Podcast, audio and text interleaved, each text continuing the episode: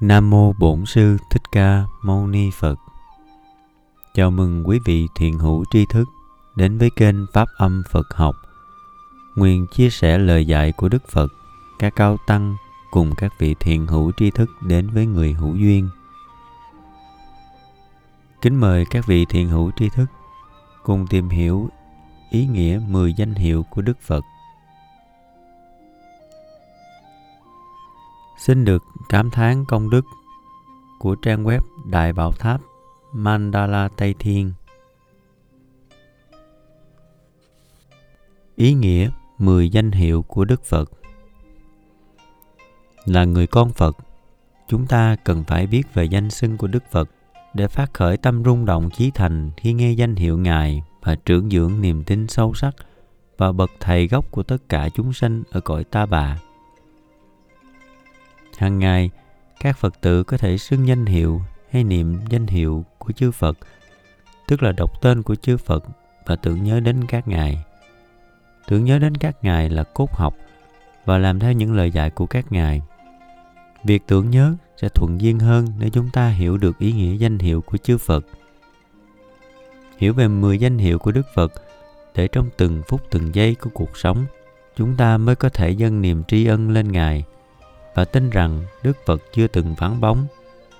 Ngài vẫn tiếp tục trở lại với cuộc đời này, dẫn dắt chúng sinh đi đến bờ giác ngộ. Chúng ta phát nguyện nương tựa Ngài trong ánh từ quan của Ngài để cuối cùng trở về với Đức Phật trong mỗi người. Mười danh hiệu của Đức Phật Thứ nhất, Như Lai Thứ hai, ứng cúng Thứ ba, chánh viễn tri. Thứ tư, minh hạnh túc. Thứ năm, thiện thệ. Thứ sáu, thế gian giải. Thứ bảy, vô thượng sĩ. Thứ tám, điều ngự trượng phu. Thứ chín, thiên nhân sư. Thứ mười, phật thế tôn. Xin mời quý vị cùng tìm hiểu ý nghĩa của từng danh hiệu. Thứ nhất, Như Lai. Trong hồng danh này, từ Như có nghĩa là bất động, bất biến, không thay đổi. Từ Lai có nghĩa là đến. Như Lai có nghĩa là tuy Đức Phật đến với cuộc đời, nhưng Ngài không hề rời tự tính bất động, luôn an trụ trong tâm, bất động, bất biến, không thay đổi, song vẫn thường đến với cuộc đời để thực hiện vô vàng thiện hạnh lợi ích chúng sinh. Cuộc đời ngũ trượt ác thế này không có gì khuấy động được tâm Ngài, cũng như Ngài vẫn an trụ trong tự tính tâm, vẫn thực hiện vô số công hạnh lợi ích đến tất cả mọi người, mọi loài. Kinh có nói, vào đời không rời tự tính, nhập thế không rời niết bàn, nên Đức Phật hằng như mà vẫn vẫn thường lai, không phải một lần. Ngài đến với cuộc đời rất nhiều lần, tái sinh liên tục. Nhưng đời nào kiếp nào, ngài cũng an trụ trong tự tính bất động của ngài. Đối với ngài, như lai lai như luôn luôn có mặt trong nhau. Thứ hai, ứng cúng. Trong hồng danh này, ứng có nghĩa là tương ứng hay ứng hợp, cúng có nghĩa là cúng dường. Như vậy, ứng cúng có nghĩa là bậc xứng đáng được thọ nhận cúng dường. Vì Đức Phật có á tăng kỳ kiếp tu hành các thiện hạnh, nên sự viên mãn từ bi, trí tuệ và phẩm hạnh của Ngài cũng giống như ruộng phước điền, vì nhiêu màu mỡ, hạt giống công đức cúng dường sẽ dễ nảy mầm, đơm hoa kết trái, ứng theo những mong nguyện tâm thành của chúng sinh khi dân phẩm vật mà được tỳ nguyện viên mãn. Về việc cúng dường Đức Phật, điều quan trọng không phải là phẩm vật nhiều hay ít, mà bạn phải có tâm trí thành. Kể cả khi bạn không có đủ điều kiện kinh tế, chỉ một đóa hoa cúng phật với tâm thành kính thuần khiết cũng sẽ giúp bạn tích lũy công đức rất lớn. Thứ ba, chánh biến tri. Trong hồng danh này, tri là cái thế biết, là trí tuệ. Chánh biến, tức là cái biết chân chính.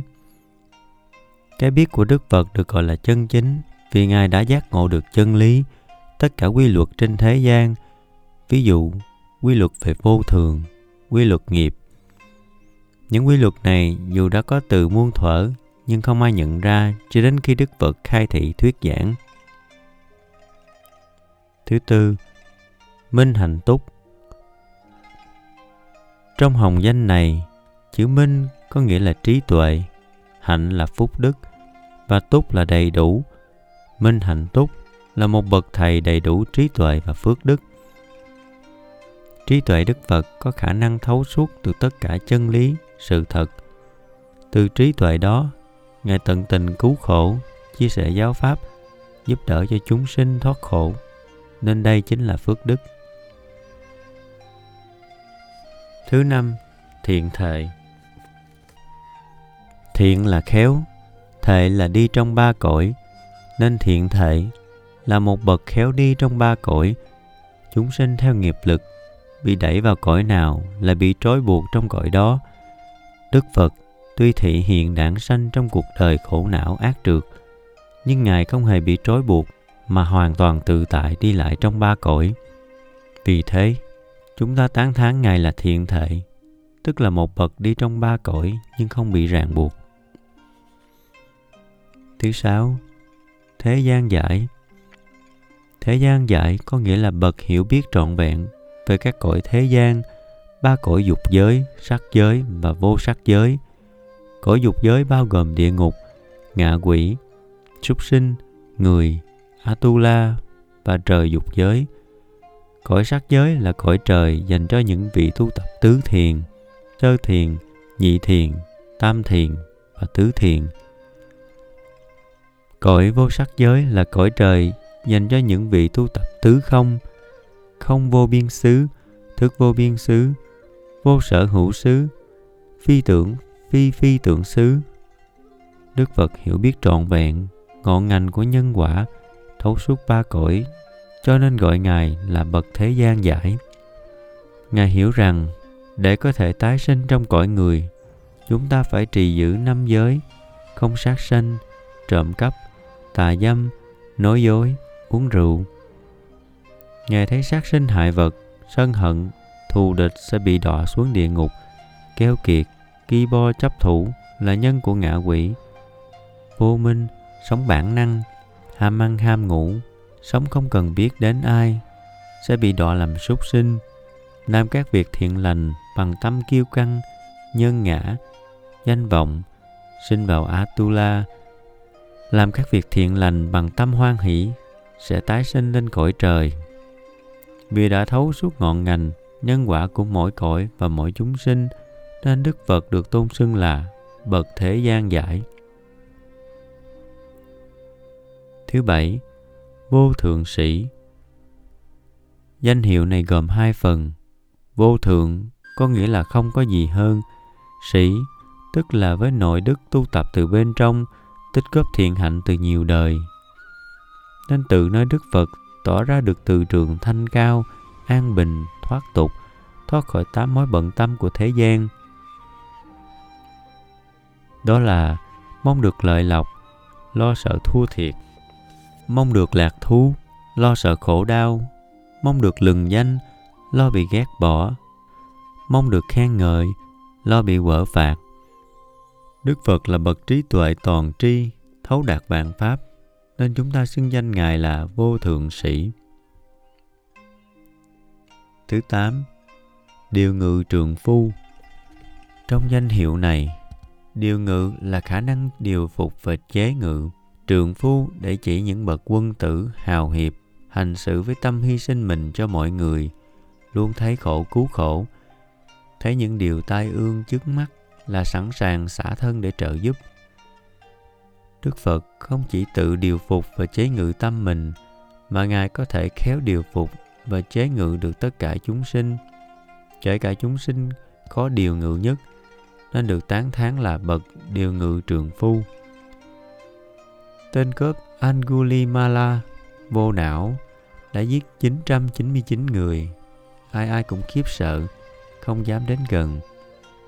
Nhưng Đức Phật vẫn có thể điều phục chế ngự được.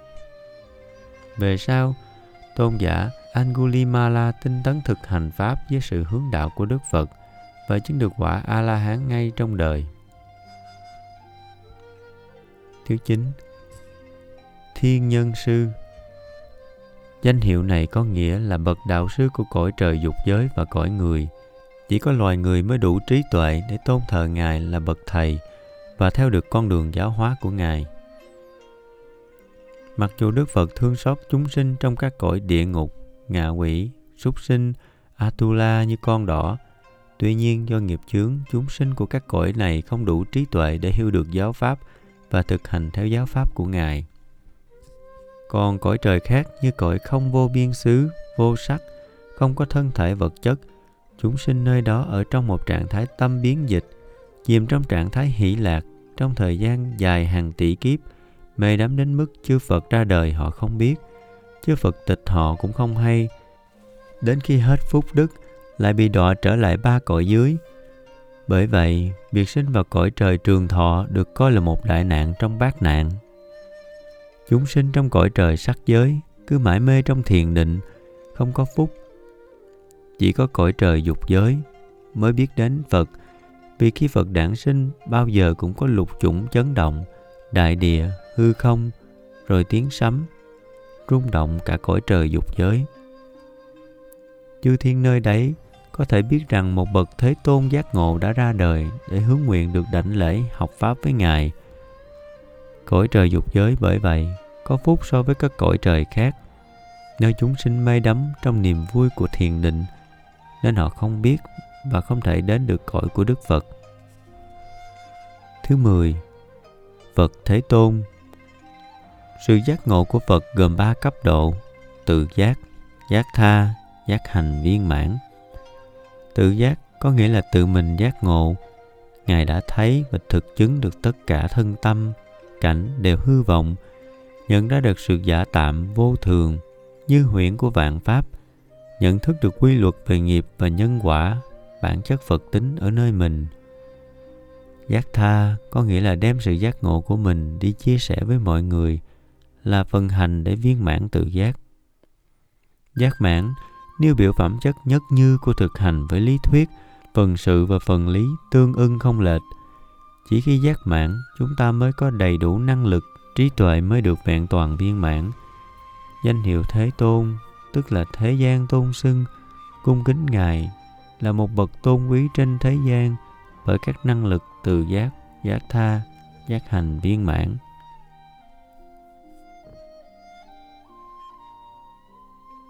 Ý nghĩa 10 danh hiệu của Đức Phật Nguồn Đại Bảo Tháp Mandala Tây Thiên Hồi hướng Nguyện đem công đức này hướng về khắp tất cả đệ tử cùng chúng sanh đều trọn thành Phật đạo. Nam mô Bổn sư Thích Ca Mâu Ni Phật. Nam mô Bổn sư Thích Ca Mâu Ni Phật. Nam mô Bổn sư Thích Ca Mâu Ni Phật